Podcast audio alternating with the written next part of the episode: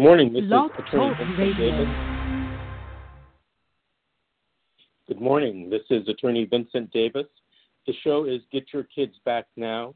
This show is dedicated to keeping families together and to fighting the tyranny of CPS and DCFS. The secondary purpose of the show is to educate parents and relatives, or to at least show them where to get the necessary information for their fight.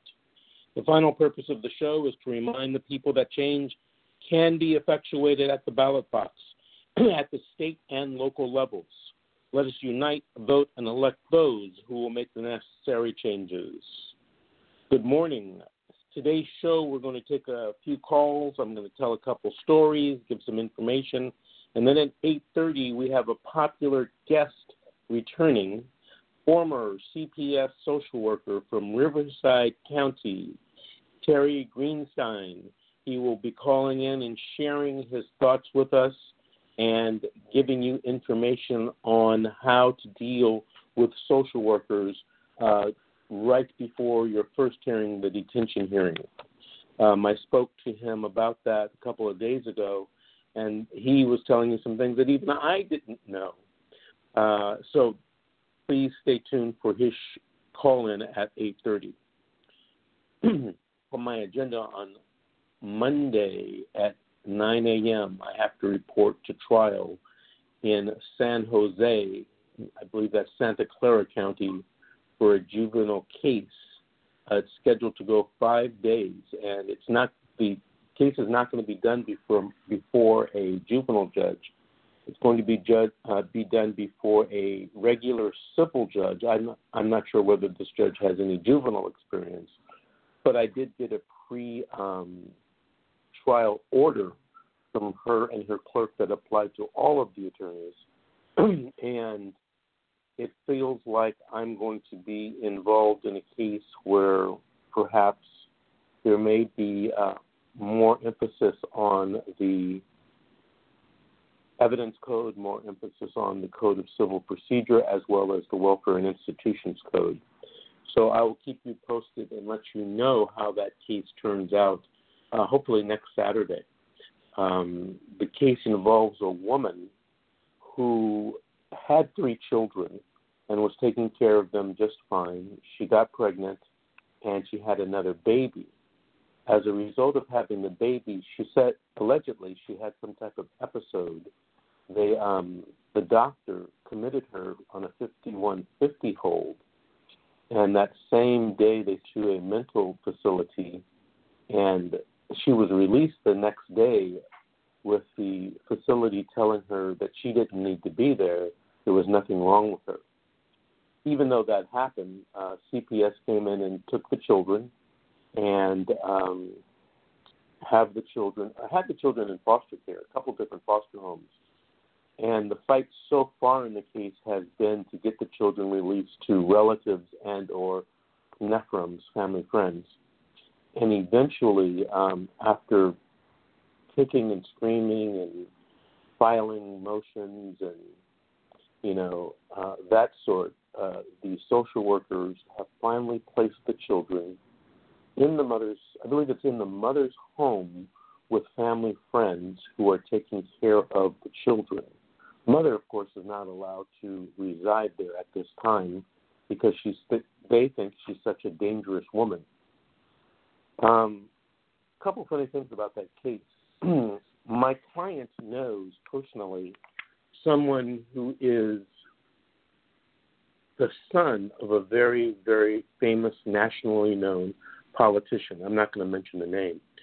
And during the case and the investigation, uh, the social worker wrote something in the report to the effect that she must be crazy. Excuse me. She claims to know so and so, who in that Bay Area is a very well known person and businessman, and you know the son of this nationally known politician. Um, later on in the case, I get an order that the social worker has to go interview this gentleman, and the gentleman says to the social worker, "Yeah, I know her. Known her for years. Known her kids. You know." Um, and I, I think he said, "Yeah, she's not. She's not crazy. She takes great care of her kids. Another thing the social worker used against my client was my client had mentioned to him that she owned real estate in uh, some valuable real estate in San Francisco. And he wrote in the report, see, she's crazy. She says she owns millions of dollars in real estate in San Francisco. Uh, so my client, I instructed my client to get a real estate attorney from San Francisco to write a declaration saying, yeah, I'm her attorney, and she has owned, uh, you know, very valuable properties in San Francisco. So I can't wait to get the social worker on the stand during the trial and ask him about these things, like, oh, you, you thought she was crazy because she claimed to know Mr. So and so and she claimed to own real estate. But now you've talked to these people and she really does know this person. She really owned or owns real estate in San Francisco. She has a, you know, kind of a big time real estate attorney. So, uh, you know, I've done many, many, many, many of these cases over the years, and you know, I can generally, I'm not an expert, okay? I'm not an expert at mental health. But I can usually sit down with people and after talking to them, I can tell, you know, whether there's going to be, whether there's an issue, just gut level feeling, just like many of you listeners can tell. Um, but we're not experts. We can't say for sure whether this person is, you know, psychologically impaired, that they can't take care of the children. Now, I've talked to this woman. I've spoken to her many times face to face. I'm telling you, there's nothing wrong with this lady.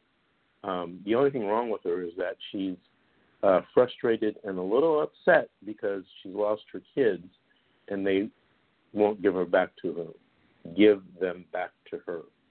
The other thing that I think that's going on in this case, dared to go out of the county and hire a private attorney like me to come in and put these people to the test. And I think they're making her pay for that as well. But I will keep you posted on that before our test our, our guest Terry calls in. Let me take a call. First call I'm going to take is from area code six six one ending in nine three. Good morning. You're on with Attorney Vince Davis. Did you have a story to tell or a question to ask? Yes, um, I have a question. How are you this morning? I'm doing fine. How are you doing? I'm doing okay. I recently had gotten my two kids back with diabetes, and I'm a single mother. Um, recently, um, DCFS failed to disclose to me that there was a timeline on which they had to either close my case or take my kids. Um, like I was explaining to the social worker supervisor yesterday, I should have known if I only had a year to manage my kids' diabetes or you guys take my kids back. Uh, like I told the patient for three months, there was a MCPC. The social worker never showed to sign the paperwork. So when I went to court a week after my MCPC, um, I was told that my all the goals and everything reservation is not keeping my family in my home like it's supposed to be because she did not sign the paper. And um, they put a warrant for removal, and I don't know how that's going to go. And I don't get the results till Monday. So, what do you have any suggestion? I told my lawyer if there's a way that she could um, talk to the warrant desk for me and tell them my side of the story, or she never um she told me no, she could not interfere. I just had just had to wait for the result. And I feel like my lawyer is she's a free lawyer from um DCFS and the, what the court provides. Like they're never on my side. So you had an open case and now they've taken the kids away again. Is that what you're telling me? No, they haven't taken them away again yet, but they put in a warrant for removal to take it away again because of some time limit that they should have notified me about when they gave me the kids back. Okay. Are your kids sick or damaged from uh, this diabetes yes. that wasn't t- that wasn't taken uh, care of? No, they're not sick. What it is is that the A1C it went up because when they were in foster care, when they first came home, their A1C was like at nine. And right now, uh, my daughter she's 13, and the A1C went up, and I'm trying to explain to them. I've been telling them all along, like my kids, they like to take food about my refrigerator, um, and I'm buying healthy snacks, but everything you eat turns into carbs. So, like I was explaining to the social workers all along, even when the real worker who filed this warrant for removal, she took two leaves. You, I asked you several times, what can I do to stop them from taking food out? You know, you guys. Are, she tells me all the time, I'm not a doctor. I can't tell you. And her her supervisor explains to me yesterday. She says, "Yes, I'm sorry that we dropped the ball, but you just have to wait for the results to come in on Monday, like like your lawyer says. And if they approve the warrant for removal, then we're going to take the kids again, even though your worker took two leaves of absences and we were not coming to see you and giving you information on your case like we should have. So I don't know what to do with that information. Um, and you that, say you I don't think it's fair to me or fair to my kids. I'd have to agree with you based on what you've told me. Uh, you said you talked to your attorney and said that there was nothing that that could happen. My I asked my attorney if she can notify the warrant desk because all this happened. I guess I had court last week Tuesday, but I guess that last week Monday they already issued a warrant of of removal. And like I explained Okay, to my so this- um, my lawyer previously, that the, the worker has been threatening me since she's been back for a month. She just came back in February. She's been threatening me to just remove my kids. Oh, you don't have the, the this app um working that I told you to download. Like I showed her with Contour on the phone, my kids' um meters do not work with that app. They only work and connect with a Contour app. and I explained all Um, that to her, and so she thinks that I'm failing to um get the app that she requested, but that's not up in her little warrant for removal. I really don't know what all is in there, but only thing I know that for sure is what her supervisor told me is they're trying to say when my kids were in foster care that their A1Cs was at seven and eight, and that's a lie. Because if their A1Cs was at seven and eight, I would have known because I was there at every doc- doctor's appointment, even while they were not in my care. What's their A A1C right now? My daughter's is 14, which is really bad. I do agree. It's very bad for her health. But like I explained, you know, she's stealing um food. Well, not stealing because it's her home, but she's taking food without asking. So, because I tell her all the time, like, you know, if you do this, I have to take away your telephone.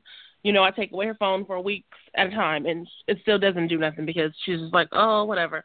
But I told her all she had to do was ask me so I can give her a shot. You know, or she can give herself a shot she knows how to do it and she knows what she's she's supposed to get. But I'm just there to supervise, like we agreed on when she went to the doctor, because the doctor's seen how aggressive she gets, even when I just try to help her. Like my kids tell me all the time, like I'm still mad at you. We went to foster care. Think that like they are doing taking the food because of uh because they're still mad. You know, I really don't know, but I talked to their therapist and I'm waiting for a psychiatric evaluation for my daughter. I've been doing that for three months. When's And, the last time um, you've taken your daughter? When's the last time you've taken your daughter to the hospital doctor? Oh, she went to the doctor on March fifth. She she frequently, very frequently, she goes to, to the doctor. That's that that's not a problem. She Does goes every very her- frequently. All right, one thing. Does the doctor know? Does the Yes. doctor know that her A1C is 14? Yes. Because you know, I'm not a doctor, but I know that's very high, kind of High, ah, dangerous. yes. Yes. Okay. Anyway, de- so what I your lawyer agree. what your lawyer can do is file a motion or a writ to challenge the warrant, and you know that writ will have legal points and authorities in it, and we'll also have your declaration, maybe some uh, exhibits, uh, you know, from the doctor's office showing that you are managing this through the doctor's office. Um, Yeah, she, because if she, they I, take I the if they take all the time. if they, if they take the if they take the child away from you, it's probably going to make matters worse because she's going to be more stressed and more eating. I mean, what she's doing at your house, she'll do it at the foster home. So Yeah. It, it's one of those cases where, you know, they are it's a knee jerk reaction by the social workers, especially if the social worker doesn't like you. Um, but they should probably focus on working with you and the doctor and the medical team to try to get this child's A1C down. So, and you know, if it's 14, I mean, has the doctor told you, um, you know, about exercise and drinking water to help, you know, yes. Doctor, sugar? she just said, Okay. um, she said make sure that she drinks more water, which she we've already been um, no juices, just water and Gatorade. Those were her um, orders, Gatorade Zero. So she said that those are things that's going to hydrate her body, and they're going to um, lower the A1C. She eats lots of green vegetables already for her diet because we have a we have a nutritionist that I've had since October. Okay, good, good. And yeah, and Now, she you know, I'm- helps I'm me not- like prepare a- meals and stuff. So um, I'm not a nutritionist. I'm not a nutritionist, but doesn't Gatorade have a lot of sugar in it? Gatorade Zero has none. Oh, Gatorade Zero. Okay, very good. Yeah, she- has to. The Okay. doctor recommended water and Gatorade Zero because Gatorade is a, Perfect. hydra- a drink of hydration. Mhm. She said sometimes even drinking water, the body can feel like hy- hydration. Um, Right. I didn't that. So until so she told me. So she said water and Gatorade Zero, those are good. So that's just what right, she's well- been drinking. well- hmm Well, do, do do this favor for me. Talk to your attorney or email your attorney, and ask your Mhm. attorney about the the writ or motion to challenge the warrant. Okay. Okay, and then what do I do when she does not reply? Because I already messaged her, emailed her, because I verbally asked her, and then I emailed her, and I still have not have yet to get a response back. I would say contact her office and ask to speak to her supervisor. Okay. All right, and then Okay. email the supervisor. Okay. We'll definitely do that right. because this whole time they have not been up on my side. Thank you. Thank you very much for calling and keep listening. I- Take another call from area code 209 ending 74. Good morning, You're on with Attorney Good Vincent morning. Davis. Do you have a story to tell or a question morning. to ask? Um, actually, I have uh, a story, an a- answer to the question I had last week, and I know you have ten. I have ten minutes, so I wanted to keep you updated, like you said, Mr. Vincent and uh, Mr. Davis, and then also I have a question to ask. So, um, I did do the Marsden hearing. Um, as you know, I called in last week, and I, like the previous caller, have a hard time with um, responses from um, the public defender. So we did have the Marsden Hold hearing. I did not have. Wait, ma'am. Ma'am, hold on a second. Yes. Because I just want to tell the um, audience the last caller was from Los Angeles County. What county are you from? Uh, San Joaquin. Okay, San Joaquin. All right. hmm I just got a call from someone in San Joaquin yesterday about taking on a case. But Yeah. go ahead and finish Uh, the story. Miss- so go ahead. Um, this is Vanita, by the way, um, Mr. Davis. So as you know my story, um, I did do the Mar- Marsden hearing. Um, I did not have to file, which was wonderful. Um, the the um, the judge went ahead and allotted me the time to explain to him that I had a strategic problem with my public defender, and we did not agree on um, the strategies uh, for my case. He did not relieve her. However, I'm encouraged because he says there was something. This Marsden hearing is sealed, but if it, if our case has to be appealed, is, are the appellate are the appellate judges allowed to hear the arguments unsealed from the Marsden hearing? Yes. The answer is yes. Okay, awesome. Thank you.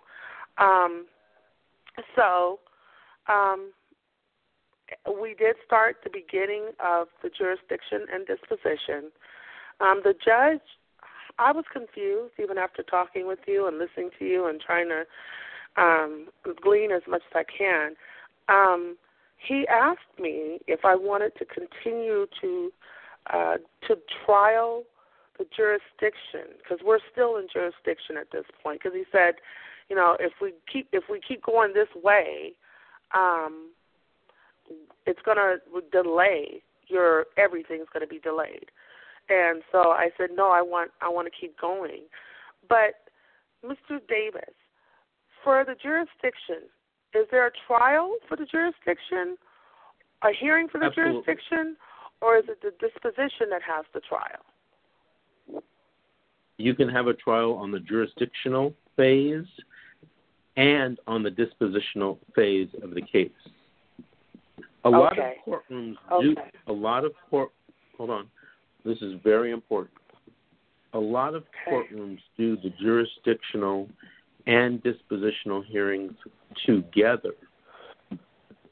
All right, to save time. However, I've noticed a small trend, especially with um, uh, some judges who are newer to dependency.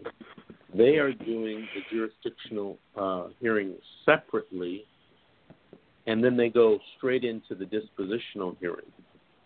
So, what Yes. you and your attorney have to make sure that you're that the judge is only during the do, doing the jurisdictional phase of the case and not the dispositional because there are a lot different uh, pieces of evidence and questioning of witnesses and presentation of witnesses and other evidence uh, that you know they're different. They're, they're two separate hearings. One, the jurisdictional Mhm. is to prove whether the petition is true or not. In other words, are you a current risk to the children? And um, by preponderance of evidence, the, juris, the dispositional hearing is are you a substantial danger, not just a danger, a substantial danger to the children, and there's no less restrictive alternatives. Let me repeat that. And there's no less restrictive alternatives. Um, Yes. so that I mean, you have to be a pretty bad, you know, dude to be a substantial danger without less restrictive alternatives, you know. And you know, I don't know you, but you don't sound like you're that type of person. I remember you told your story, and it seems all issues have been resolved. But you know, I, I haven't reviewed the case, haven't reviewed, reviewed the file. Um, I'll tell you something. I did a case in another county um, a few weeks ago, and I got the feeling. Well, here's what happened. The social worker's attorney, the county counsel, argued to the judge that at the dispositional hearing, that all they had to do was prove risk of detriment. Although the judge didn't say anything about that, um, when I got up, I said, no, they have to prove by clear and convincing evidence that the parent was a substantial danger, which is much different than risk of detriment. And that they had to Mhm. prove that there were no less restrictive alternatives. In other words, if the Mhm. court found that you were a substantial danger, but they didn't prove that there were less restrictive alternatives, or there weren't less restrictive alternatives, according to the statute, you're supposed to win and get your kids back. And Yes. I got the feeling that, and we argued about this for a second, and then I finally had to pull the code out and read it, and and I got the feeling, although the judge never said anything, but I got the feeling the judge was a little surprised about that of what the status of law, because the county counsel had been arguing on my case and probably cases other cases before mine that the the the standard was uh, risk of detriment by preponderance of evidence at the dispositional hearing, and that's not the standard. It's clearly wrong. The interesting thing was when Correct. the court was was court was making its ruling, the court found that the parents were a substantial risk of danger by clear and convincing evidence, but the judge never said anything about the issue that I brought up about the less restrictive alternatives because the social worker never, um, you know, talked about that or any report talked about that.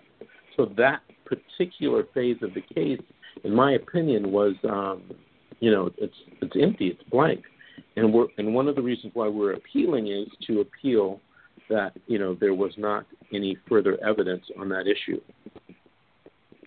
Correct. So I have one quick question for you. um, two quick questions for you. Do we have to participate? Because CPS is just completely not giving up. Do we have to um, participate in any conferences or anything with them uh, until the outcome of this case? You know, that's a very interesting question. I'm going to give you my opinion, which I believe is in the minority. And there may be cases that may go against what I'm going to tell you. So be uh, alert to that, and you know you need to talk to your attorney up in San Joaquin Valley because you know they may do things differently. Um, mm-hmm. I did a case in San Joaquin, San Joaquin County uh, a few years ago, and it was um, let's just say it was different from what I was used to in appearing in uh, you know cases in other counties, especially in Southern California. Having mm-hmm. said that, it is my opinion that until the court takes jurisdiction after the disposition hearing, that okay. you do not have to participate. That you do not have to participate in those meetings. That is a minority okay. view. That is a minority view. Okay.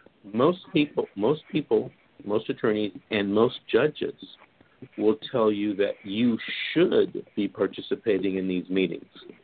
Now, okay. The reason why the reason why I tell people don't participate in the meeting unless I'm there is because the social workers kind of use this meeting to get further evidence to use against you during the jurisdictional Absolutely. and dispositional hearings. You know, Absolutely. that's not what those meetings are for. The meetings are for trying to resolve the case. And I once asked um, a county counsel if they would agree to um, not use anything that was said or discovered in the meeting against my client at the time of the jurisdictional and dispositional hearing. And their response was no. But they'll tell you the purpose of the meeting is trying to work things out. And in California, right. although it's not called a uh, although it's not a, called a mediation, in California, things that happen in settlement discussions and mediations are generally not admissible. I mean, there's a strict bar against it ever being brought up in court, no matter what was said or done. So I kind of use that standard. I'm in the minority. Um, a lot of judges want you to cooperate with the social worker and try to resolve things mm-hmm. the best of your parents, excuse me, of your children. So you know, if you know, if you follow my advice, um, and I'm not on the case, you're going to be, you know, you might be hard pressed. You should follow the advice of your attorney. And if your attorney says go, I would go. I would invite your attorney okay. to go with you. I would ask the social okay. worker, hey, can we can we tape the meeting just so you don't misunderstand what I tell you or what I say or how I act. You know, every once in a while, you know, I get cases where people have gone to meetings before I represented them, and the social worker mm-hmm. says, you know, uh, at the meeting, the parent admitted to the abuse. At the meeting, the parent was belligerent. At the mm-hmm. parent meeting, you know, cussed me out or something like that. And I asked mm-hmm. the parent, well, is any of this true, Mr. Davis? It's, none of it's true. Like, mm-hmm. who do you believe? And it's so cheap to tape or videotape, you know, a meeting these days. The argument was many years ago, oh, it's too expensive to have that kind of equipment. Now everybody in the room who has a cell phone can tape or videotape the meeting just so right. there's no misunderstanding. But in, in in my home county here in LA County, they don't want to have, they don't want that done. Now I've heard in other right. counties that they do it, that they do it because they don't want you know any problems themselves.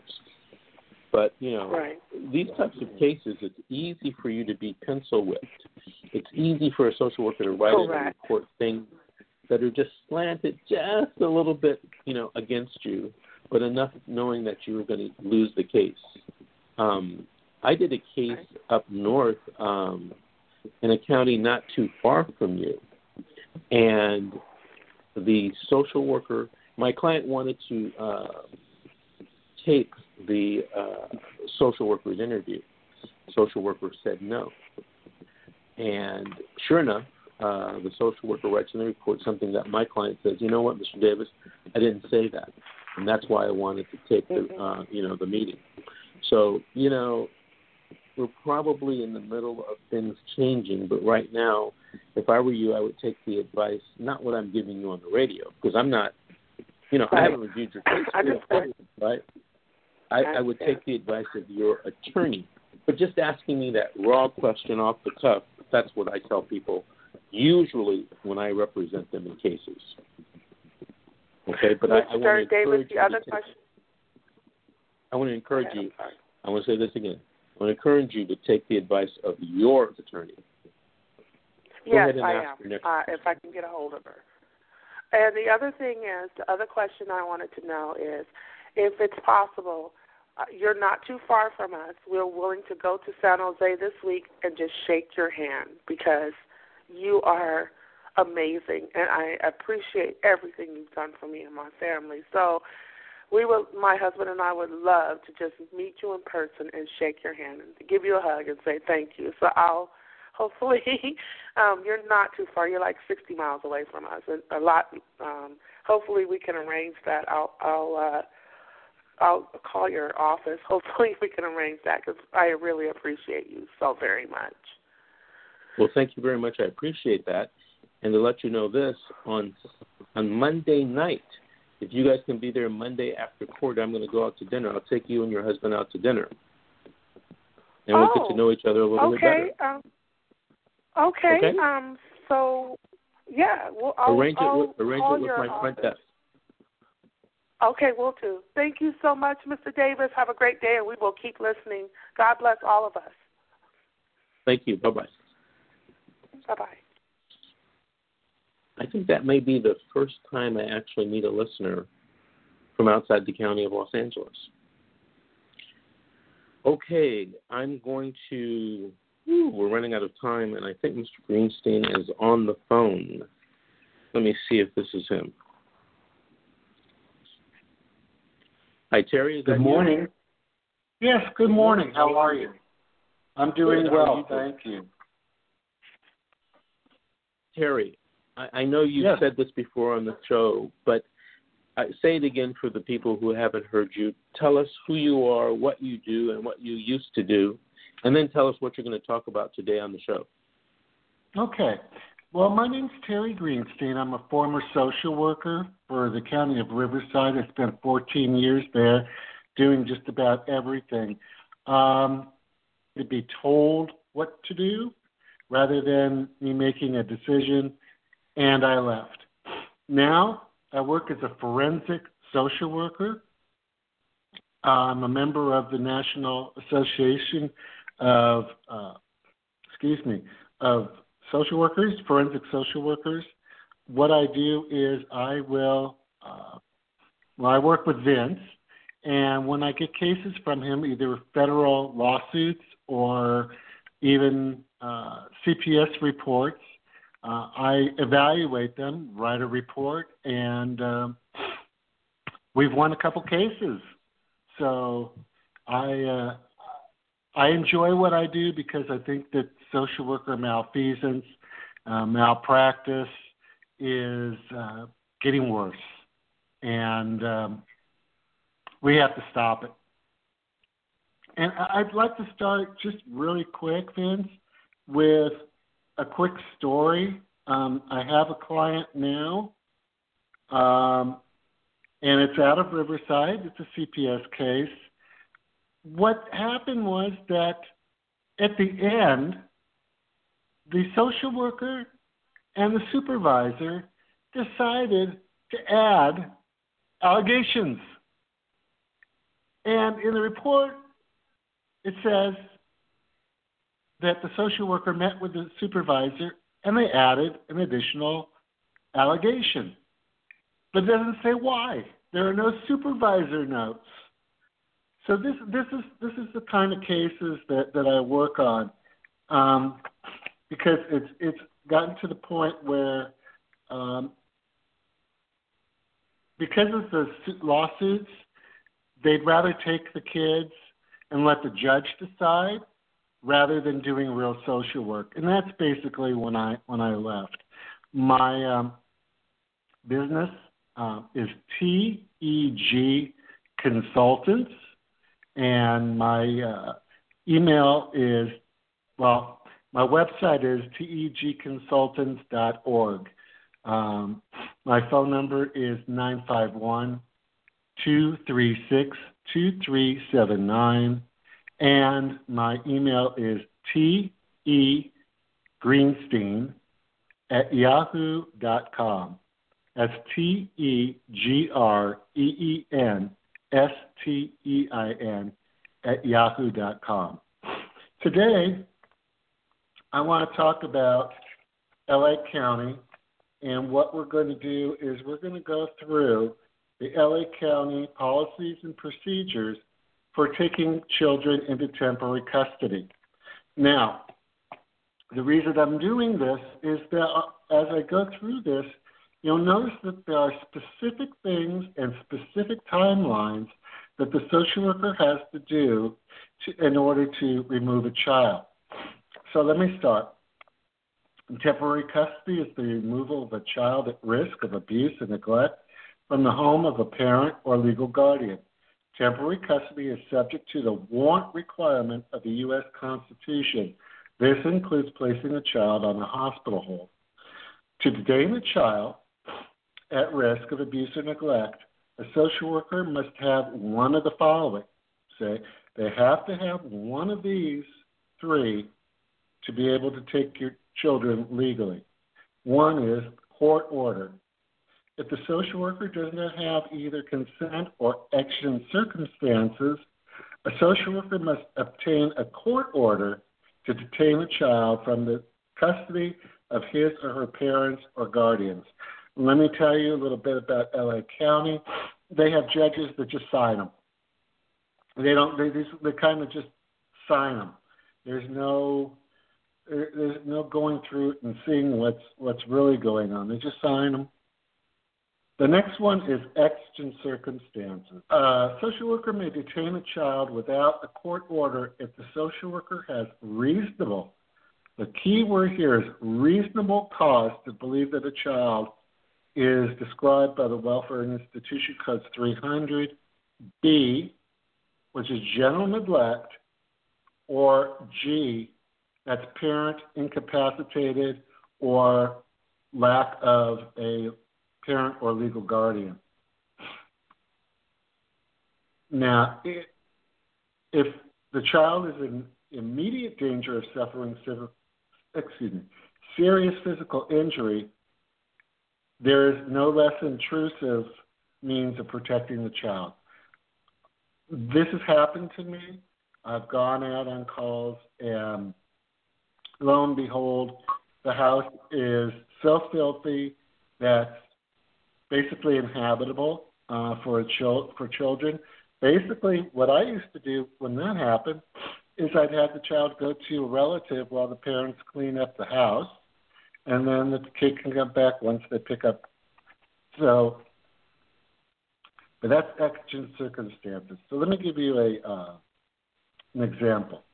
Child is at immediate risk of serious physical harm or sexual abuse and in need of immediate medical care for a serious medical condition or physical environment poses an immediate risk to the child's health or safety. And the last one is consent. And that means a parent or guardian consents to the removal of the child. LA County, I was a uh, social worker for a foster care agency many, many years ago. And we, we had a lot of LA cases and what I found out, and I was very surprised, is that they do these voluntary placements. In other words, they talk, they, they talk the parent into giving up their child and placing their child in in, in foster care.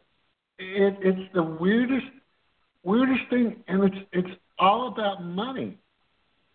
And I know no other county that does that. So it, it just sometimes I just have to chuckle to myself. Okay, let's go on. We're going to talk about the child and family team. That process is still. Pardon me. The process is still applicable and necessary even with the warrant requirement, but the delay in detaining impacts a finding of exigent circumstances.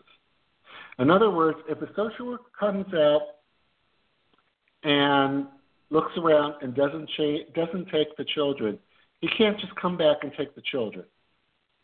And sometimes they do that, but they're not supposed to.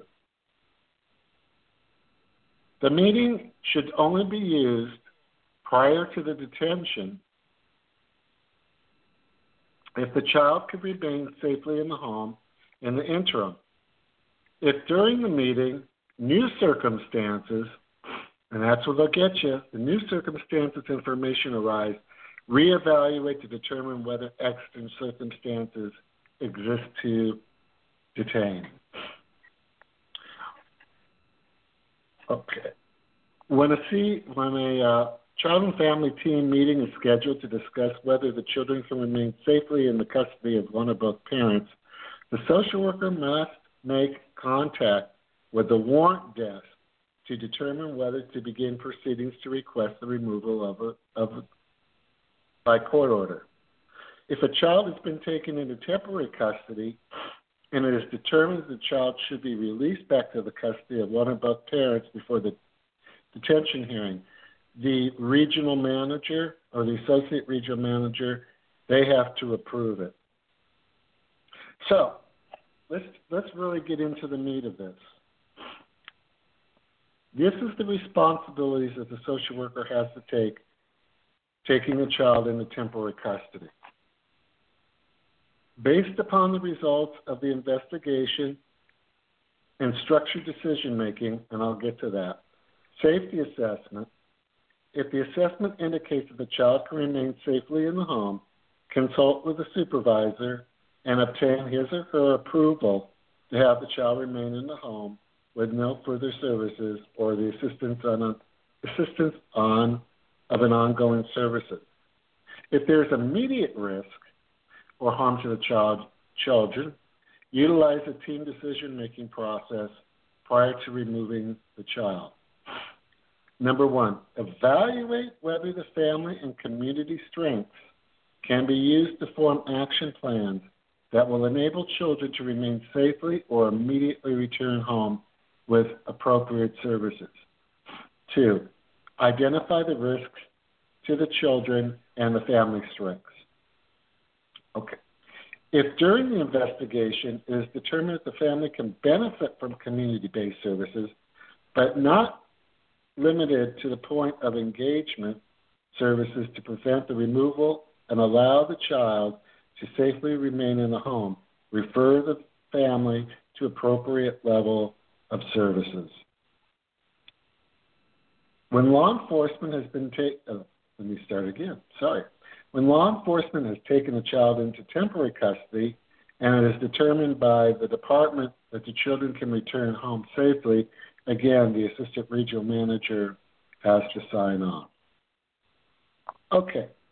If one or more safety threats are present and placement is the only protecting uh, intervention possible, determine the legal grounds for detention. This requires one of the following we went over this parent consent, exigent circumstances, and court order detention. If you do not have parent consent or exigent circumstances, they have to get a warrant. If the child is being removed from the home, the social worker has to provide and review with the family the full disclosure information when a child has been taken into, um, into that explains everything that, that goes on in juvenile court and your rights. And okay. And ask the parents if he or she would like to involve his faith-based practitioner or other community support persons to find a suitable placement for the child. What that means is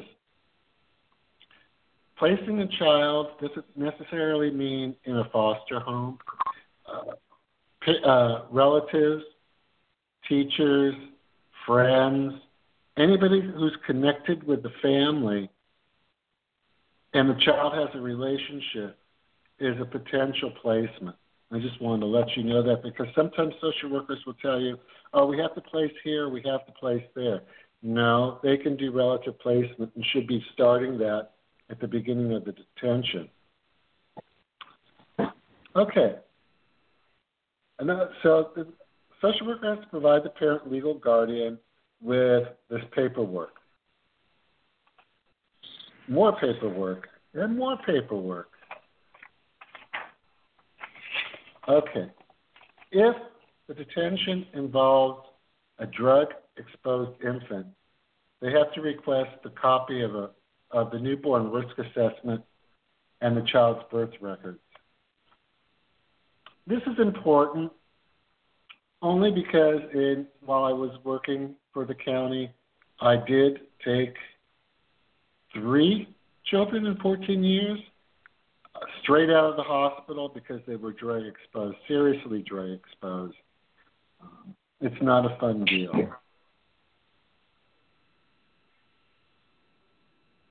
Okay, and I'm going to skip the whole thing on on American Indian heritage because that's a long one.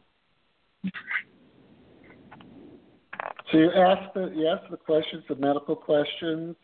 They have to ask you all the medical questions. There's a specific form. And if they do take the child, they have to take the medications. They have to sign all these forms. So let me read this.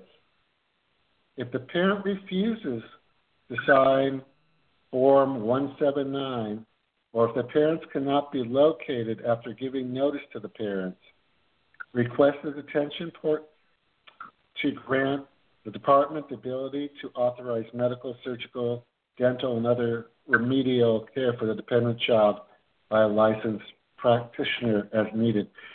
Basically, once the deten- it goes to detention, that's a standing order, and the judge will do that. Uh, after you take the child, if the child is 10 years old or older, the child can make a phone call. Social workers are known not to allow kids to make calls, but they are. And they can call their parent, legal guardian, and one to their attorney. Now, once they take the child into custody, the clock starts. Because just like when you're arrested, you, the detention report is like the first hearing in court for a person. In other words, it's just on prima facie, and they make they make a decision. Okay, but they have to do that within 72 hours of removing the child, except excluding weekends. So the social worker has to complete this paperwork called SDM, which is structured decision making, and that's that's a program all through California. And it's basically a cheat sheet for social workers you fill in the blanks, add everything up, and it will tell you whether you should take the child or not. That has to be filled out. And then the child has, I mean, excuse me. And then the social worker has to write the detention report. Now, this is the fun part because social workers have a tendency to exaggerate so you have to you have to really, really, really watch what you're saying. You know. So that's basically it on, on temporary custody. Um, you have to know your rights. That's one reason I'm I'm talking to you about this, because social workers will lie to you. They'll come and take you, their children. They won't give you the appropriate paperwork, and you're left wondering what I do. They just give you a thing and say, show up to court at this day, at this time. And that's it. And then once that's done, social workers generally won't talk to the parents until the report is finished and then uh, in at court. And the last thing is that um, you are by law supposed to get a copy of the report by mail prior to the hearing for you to review. They don't always do that. So be careful. Terry, let me Okay, ask you a question. Are you Sure. are you saying that as a, a parent, if you detain my child today, and let's say my uh, arraignment detention hearing is going to be on Tuesday or Wednesday, are you saying that I'm supposed to have a copy of the detention report and or petition before I go to court? Yes. Yes. You are supposed to the cop the social worker is, as soon as they're done writing the report and it's approved, they have to mail a copy out to the parents. That's that's Well, the way that's, the way it works in Uh, LA, I think. First of all, the the attorney and the parents never get a copy of the detention report and the petition until the morning of the detention hearing. As a matter of fact, I don't think that the social workers even file the petition and the report until the morning of the hearing. Now, okay. well, that may be and, and I could uh, the pol- And I that's, think- that's not how we did it in Riverside. So they may do it a little differently in LA County. Is there a law or a state policy that requires the detention report and the petition to be served on the parents before the detention hearing date? I'm going to look that. I will look that up, but I know that when we went through the, all the, the our checklist, that was one thing that was on the checklist. That once it's approved and signed, you just you, we actually gave it to someone and they would mail it off. We give it, you know, to one of the secretaries and they would mail it off, and it would be. Um, what they call it, request um, of return return. Re- Right. That's how but we you know did what? it in I think they- Riverside. I think they do that. They do it. They don't do that in most counties. We did it. I don't know if it's still policy in Riverside, but Child Protective Services, any of them, are reactive rather than proactive in their Right. policies and procedures. And I think something happened and there was some kind of lawsuit or something. And then all of a sudden, we were always supposed to do them, but we didn't. And then all of a sudden, we got a memorandum that said, you have to do it to be in compliance. Now, in Riverside uh, County, we they had the uh, juvenile defense panel, and they were located right next to the court building. So they just picked up things after they're filed. They just they would just be delivered to the attorneys. So I don't know about LA County, but that's how Riverside worked. That's very interesting. Um, you know, it's always been something a pet peeve of mine when um, reports and petitions aren't served in a timely basis. And if you ever bring it up at court, the judge looks at like looks at you like you know. Sometimes you know, are, are you serious, Mr. Davis? That you're arguing the notice issue. Not all judges. I should shouldn't say that, but I'll give you an example of something that happened to me maybe two months ago. I appeared at a detention hearing representing a mother, and about 10:30, I got the petition with the uh, detention report and the exhibits. You know, it was maybe a quarter inch thick. At 11:30, the bailiff came out and asked me, "Hey, um, are you ready to do your case? Um, I think the judge wants to do the case." And I said, "Well, I'm not ready. You've given me, you know, a quarter inch worth of paperwork. I haven't even read all of it. I haven't gone over it with my client so that we can try to prepare some type of defense for the detention hearing." And you know, the bailiff looked at me like I was crazy. Um, we didn't do that case until the afternoon. And here's what happened: um, the the the judge did detain the child, um, and then set it for uh, a receipt of report date and an and a trial date. Now, the receipt of the report date was, as you know, Terry, for the jurisdictional and dispositional hearing report to be turned in. Right. Mm-hmm. And the receipt of the, and I forget the exact date, but it was like this: the receipt of the report date was on Monday, the trial was on Wednesday, and I, you know, I kind of objected. Yeah. I said, look, if I get the report on Monday, I won't even be able to subpoena the witnesses that I will need for the trial date by Wednesday. And the judge gave me a couple of extra days, but it was like I think the you know I think the statute I haven't looked at it requires that report to be maybe five or ten days before the actual trial.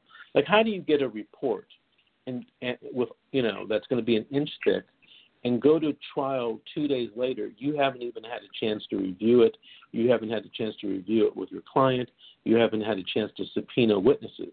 You know, what are you going to do? Subpoena them overnight and tell them to be there, you know, the next day? They're going to be pissed off or they're going to make a motion to quash that subpoena. So, you know, when I bring these types of little things up, it seems to be disturbing um, the way that business is done sometimes in these courts and you know I get funny looks. Nobody ever says anything because I, I think deep down they know I'm probably right, but I do get these funny reactions, um, and and that's always been a pet peeve of mine. Now I'm going to confess something. After 31 years as a lawyer, I did not know petition and the detention report were supposed to be given to the parents before the detention hearing. Makes a lot of sense to me, but I've just never seen that done and I've done cases in a lot of different counties. I've done case, and you know many many cases in uh, Los Angeles County, and that is I, I will say that that has never happened for me for my client, never. I just you know I just wow. started I just I was just was hired on a case um, in Orange County, and you said something that applies to this case. But I was just hired for the case, and the hearing it, they detained the child at the hospital. And yesterday they told the parents, you're not allowed to see the kid, you're not allowed to be around the kid, blah, blah, blah, blah, blah. And I asked them, I said, well, did somebody serve a warrant on you? And they said, no. And I asked them, I said, well, who told you this? And they said, well, the hospital workers said that the county social worker said that we are not allowed to be around the child at all. And there's no you know, there's no um, warrant, there's no court order. And the hearing is going to come up, the, the detention hearing is Wednesday, uh, which was more than 48 hours, but there's a case that gives them 72 hours. So it's Wednesday.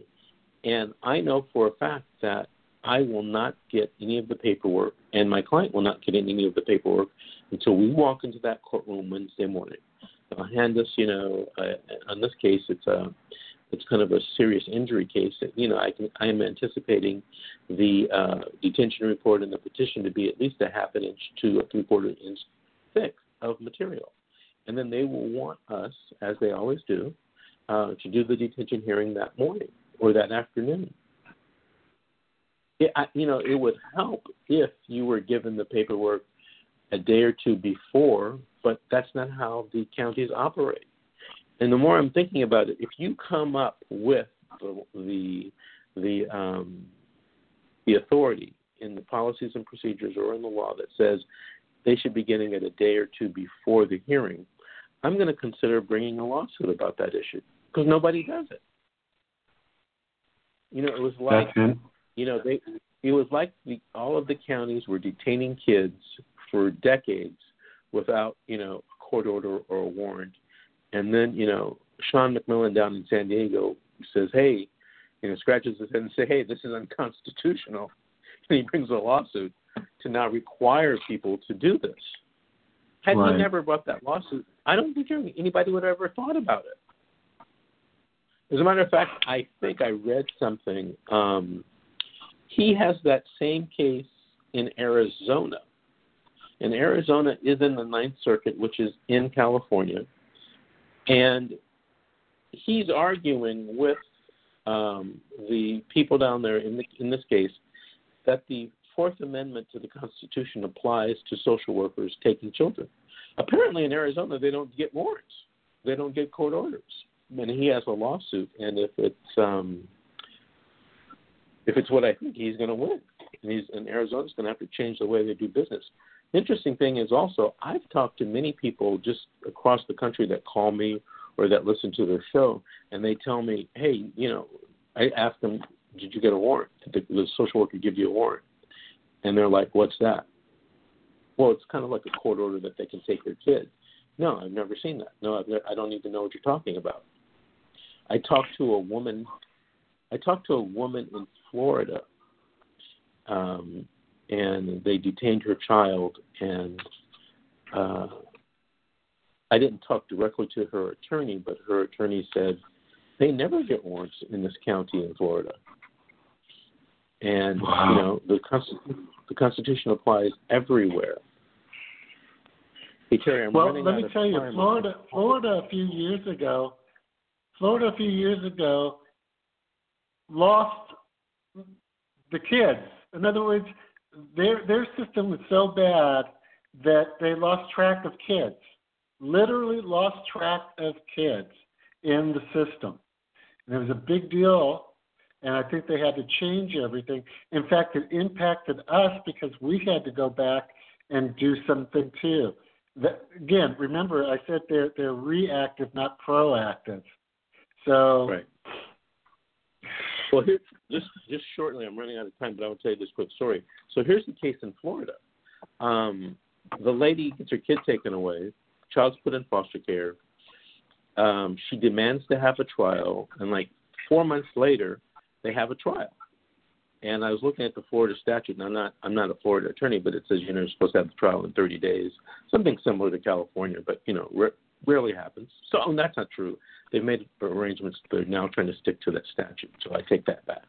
But in Florida, she had a trial like three or four months later, and she won the trial. Then guess what happens? The social workers decide not to give her her kid back. The judge found the petition not true and dismissed the case. The social workers left the kid in foster care and would not give her the child, would not tell her where the child was. And when she finally got a hold of the social worker, she said, "Well, we don't agree with the." She said, "We don't agree, allegedly, child back." So she was calling around. She ends up finding me. Now I'm in California. She's in Florida, and she says, "Is that?" She says, "Is that legal. And I said, Well, unless you've told me the story wrong, that's not legal at all. Talk mm-hmm. to your attorney. Your attorney needs to do ABC. Giving credit to her attorney, her attorney did do ABC. And they filed some kind of special motion or writ or something. And another judge finally told the social worker, Hey, you got to give this child back immediately. And she did get her child back and I think she wants to pursue a lawsuit because the reason why it came out during the trial, the reason why the social worker took the child in the first place were all lies made up by that original social worker, allegedly. Mm-hmm. So, I mean, you know, then the court finds that it's not true, and then they hold on the kid for another like four or five weeks, and and, and don't give the child back to the mother. That's now that's outrageous. You know, I I thought I had heard and seen everything in my 31 years of practice, but that was that was outrageous. Terry, I'm running out of time. I want to thank you for calling in. We're definitely going to have you come back as a guest, but thank you very much. Thank you, Folks, Ben. I'm running out of have, have a good day. You too. I'm running out of time um, on the show, and I have to end it. I'm on my way to San Diego to meet uh, some clients and so, everyone, thank you for listening, and we'll see you next week on the radio.